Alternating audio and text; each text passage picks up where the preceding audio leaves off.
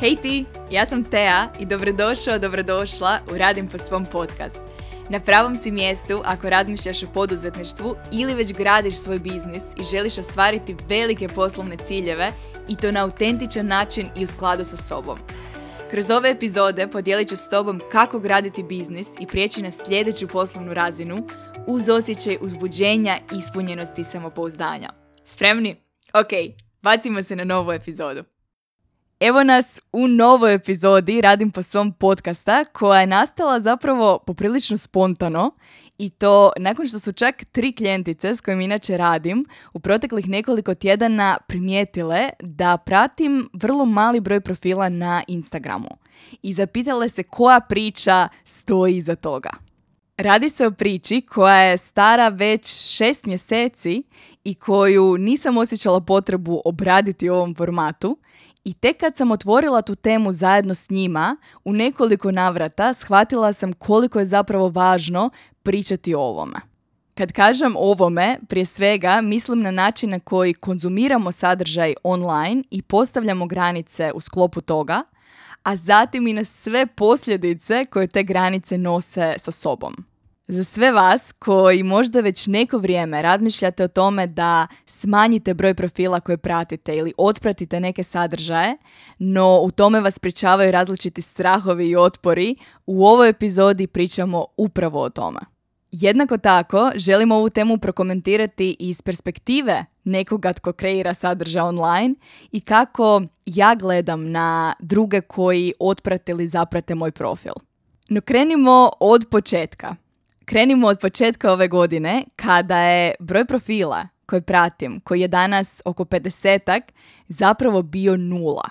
Naime, krajem prošle godine i početkom ove uzela sam tradicionalnu zimsku pauzu koja obično traje oko tri tjedna. Takvu jednu pauzu volim uzeti krajem godine i onda ponovno sredinom ljeta. I taj period volim provesti gotovo u potpunosti offline.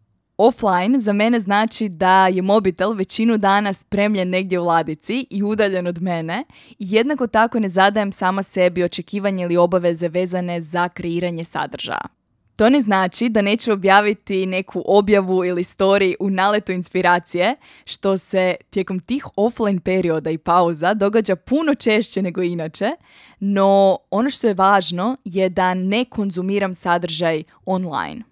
Ako će vas zanimati više, u sljedećoj epizodi, koja je inače zadnja epizoda prije ljetne pauze, mogu podijeliti s vama više detalja o tome na koji način planiram te pauze tijekom godine, odnosno na koji način ih provodim, na što se fokusiram u tim periodima. Tako da ako vas zanima više detalja o tome, tipkajte mi na Instagramu pa ću snimiti nešto na tu temu. Nego, vratimo se na priču. Krajem 12. mjeseca, taman prije zimske pauze, odlučila sam pomoći sama sebi u odluci da ne konzumiram sadržaj online na način da ću otpratiti sve profile koje pratim na Instagramu, budući da Instagram mreža na kojoj inače provodim najviše vremena. Osim što sam odlučila otpratiti sadržaj, samu aplikaciju sam premjestila na potpuno drugo mjesto na svom mobitelu kako bih smanjila broj onih situacija u kojima otvorim mobitel i po automatizmu, prije nego što sam uopće svjesna toga što radim, otvorim Instagram. Na taj način, čak i kad bi se to dogodilo, ono što bi me zateklo na naslovnici Instagrama bila je prazna sekcija na kojoj se inače nalaze highlightsi, kao i predlozi nekog sadržaja koji me zapravo često nije zanimao, sadržaja profila koje ne poznajem i ne pratim. To mi je omogućilo da svakih nekoliko dana otvorim Instagram, odgovorim na nekoliko poruka koje su možda stigle, objavim story ili post i zatim zatvorim aplikaciju. Umjesto onog začaranog kruga scrollanja i lajkanja, komentiranja i scrollanja u nedogled. Prije nego što sam tu ideju sprovela u dijelo, podijelila sam je onako usput sa Dinkom, sa nekim klijentima s kojima sam tada radila, sa nekim prijateljima na kavi. Već kroz ta prva dijeljenja te ideje na glas, shvatila sam da ono što se meni u tom trenutku činilo kao najprirodnije donošenje pravila i postavljanje granica, prvenstveno za sebe u online svijetu, može biti protumačeno na puno složenije načine. Moja ideja je bila da ako želim promijeniti naviku, a u tom trenutku se radilo o besiljnom scrollanju Instagramom, najvažnije što mogu napraviti za sebe je promijeniti, odnosno prilagoditi okolinu. Međutim, ono što sam u tom trenutku čula s druge strane, bile su malo drugačije perspektive, među kojima je bila i ona što će reći drugi i što ako sada svi otprate tebe i neće li to djelovati pomalo neuračunljivo i neće li potaknuti ljude da se pitaju što se to događa s Teom? Tko od vas se može prepoznati ovim pitanjima?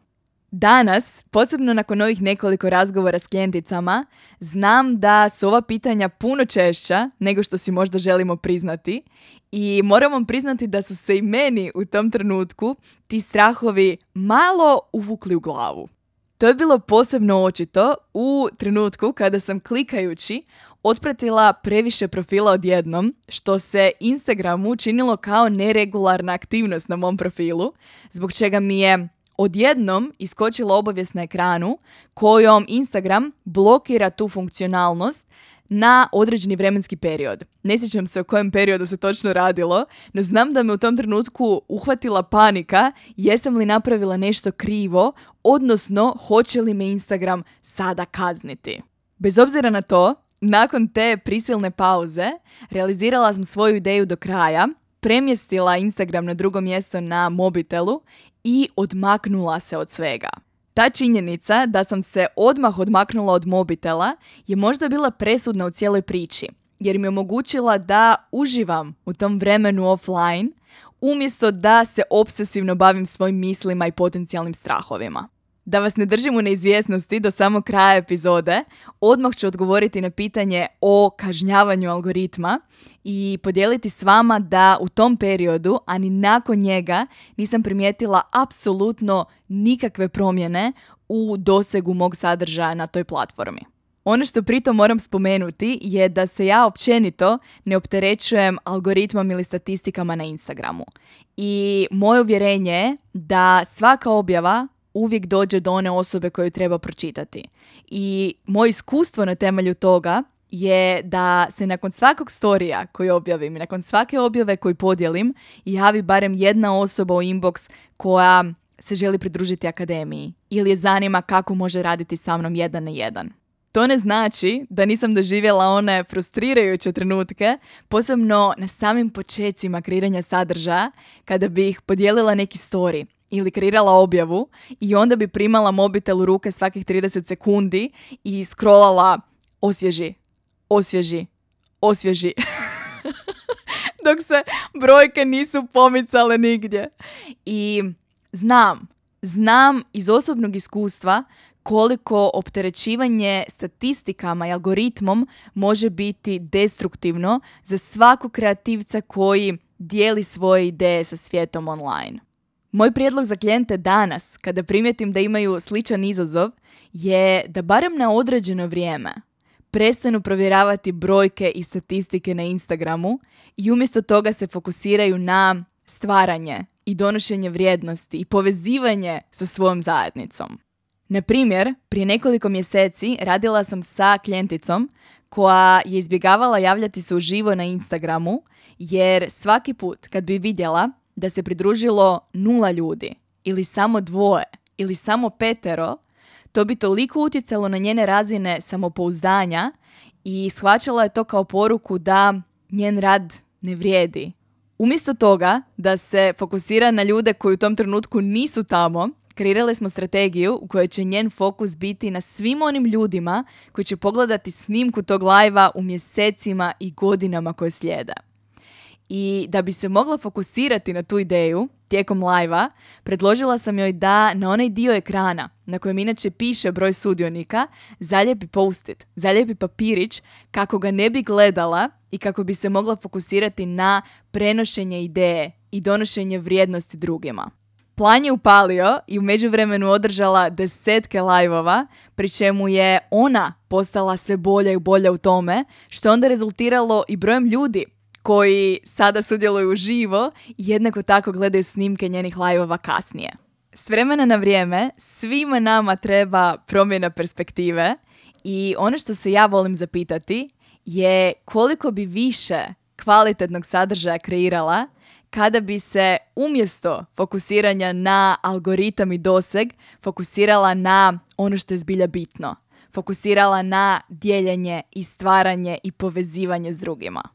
Na tu temu u offline tjednima koji su uslijedili, niti jedna poruka koju sam primila nije sadržavala pitanje zašto sam otpratila sve profile na Instagramu i čak i ako je netko i primijetio, nije to podijelio sa mnom.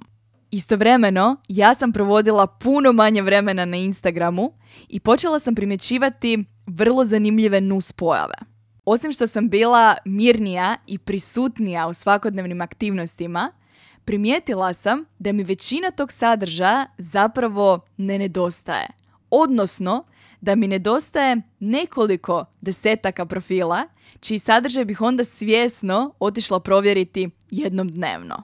Među tim profilima bili su ili mentori od kojih sam u tom trenutku učila, ili kreatori sadržaja o temama koje sam u tom periodu godine proučavala, ili klijenti čiji napredak volim pratiti kroz vrijeme.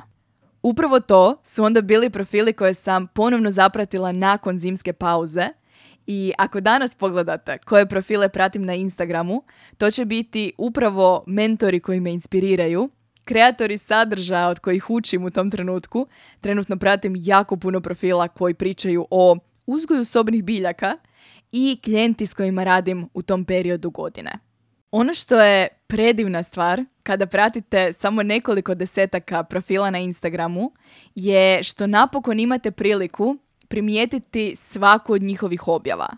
I to mi omogućuje prije svega da budem puno bolji mentor klijentima s kojima radim, a jednako tako da iskreno i kvalitetno podržim rad onih kreatora sadržaja od kojih ja učim u tom trenutku, od kojih ja dobivam vrijednost. Ako ću samo nakratko zamijeniti uloge, ja bih radije odabrala zajednicu od tisuću ljudi koji u toj sezoni posla i života rezoniraju sa svakom objavom koju kreiram, umjesto zajednice od 50 tisuća ljudi koji su tu samo usput i slučajno. Koliko vam to ima smisla? Pitanje za vas.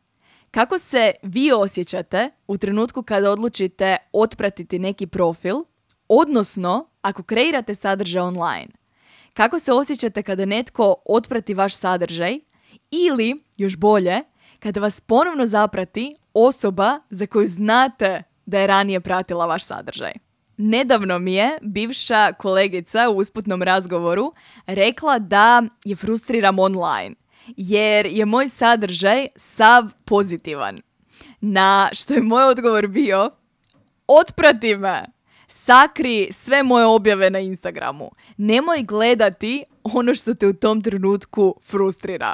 Svaki put kada vidim da je određeni broj profila otpratio moj sadržaj na Instagramu, moja reakcija je bravo, svaka čast tim ljudima koji su preuzeli kontrolu nad sadržajem koji konzumiraju. Za mene ne postoji ništa impresivnije od toga. Danas mogu imati takvu reakciju zato što znam da like ili komentar ili follow drugih ljudi ne govori apsolutno ništa o kvaliteti sadržaja koji kreiram. O tome smo puno pričali u epizodi broj 63 i ako niste do sada, definitivno predlažem da je poslušate nakon ove epizoda. Samo kao primjer, neki od najboljih prijatelja koje poznajem cijeli život ne prate sadržaj koji kreiram online. I to ne govori apsolutno ništa o kvaliteti našeg odnosa. I kad se nađemo na kavi živo, jednako ćemo pričati o mom poslu i njihovom poslu, no to ne znači da ih moraju zanimati teme koje pokrivam na Instagramu, na primjer. Sadržaj koji kreiram na Instagramu ne kreiram ni za svoju obitelj, ni za rodbinu, ni za prijatelje iz osnovne škole. Sadržaj kreiram za poduzetnike i freelancere koji se u tom trenutku nalaze u sličnoj situaciji, kojima će u tom trenutku ta objava donijeti vrijednost. Pritom, želim da taj sadržaj lajkaju, komentiraju i prate oni ljudi koji kada naiđu na neku moju objavu osjete pozitivnu emociju. Bilo da je to motivacija, inspiracija ili entuzijazam, a za sve ostale, Ako ikada naiđete na neki moj sadržaj i pritom osjetite frustraciju, što se mene tiče, bez grižnje savjesti, kliknite unfollow. I jednako tako, možete i ponovno zapratiti moj profil u bilo kojem trenutku i jedino što ću ja tada misliti, ako primjetim, je good for you, bravo za tebe. Ovu perspektivu dijelim prvenstveno zbog kreatora sadržaja, koji su se našli s druge strane i followa i unfollowa i ono što vrijedi u oba slučaja da vjerojatno nije osobno i vjerojatno nema veze s tobom. Nadam se da će ova epizoda motivirati barem neke od vas da uobičajene strahove i otpore vezane za online svijet barem nakratko odložite sa strane i preuzmete kontrolu nad sadržajem koji konzumirate svaki dan. Jer sadržaj koji čitamo, slušamo i gledamo oblikuje svakoga od nas i želim vam da u svakom trenutku budete okruženi sadržajem koji vas potiče da rastete. Na tu temu tipkajte mi vlastita promišljanja i dojmove nakon ove epizode na Instagramu.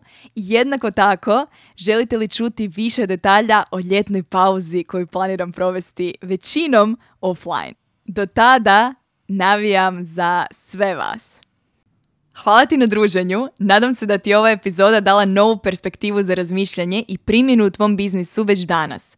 Jer ako ne sada, kada?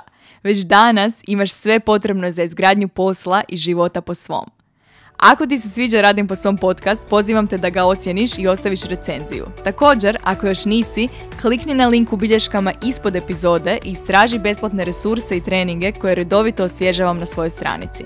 Klikni na link, a mi se slušamo već u sljedećoj epizodi.